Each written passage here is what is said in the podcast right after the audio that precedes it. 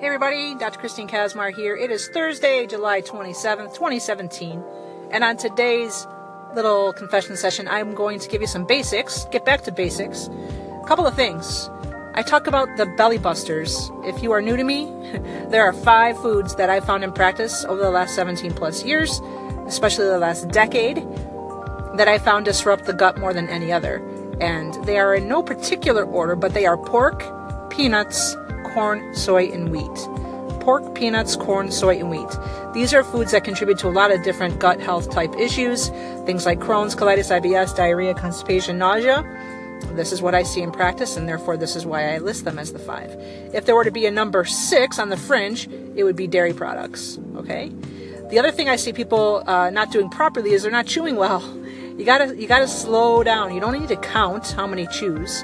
Just look at consider the consistency, I should say. Feel for that consistency.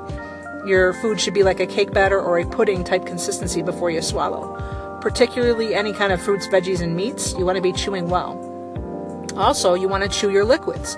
So even though you're having a soup or a juice or a smoothie, something that's already blended, you still want to initiate the digestive enzymes you have in your saliva to break down those nutrients. So chew your liquids. Remember, your stomach doesn't have teeth. So do your part with that. The other thing is people are drinking way too many liquids with their meals, particularly with the icy stuff. You want to avoid icy drinks with your food because you're lowering the core temp of your stomach. You want your stomach to be a specific type of temperature to have maximum efficacy. So make sure that you're not drinking too much liquid, specifically icy drinks. I'd say about 8 ounces is all you need. And going back to my previous tip, if you chewed well enough, you wouldn't require so much water or so much liquid while you are eating.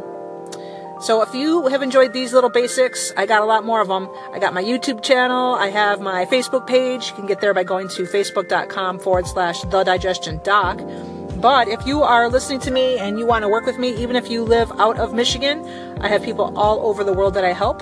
Go to virtualdigestiondoc.com. That's virtualdigestiondoc.com. And there are 3 ways that we could work together. Thanks for listening, and thanks for sharing, and I will talk to you tomorrow.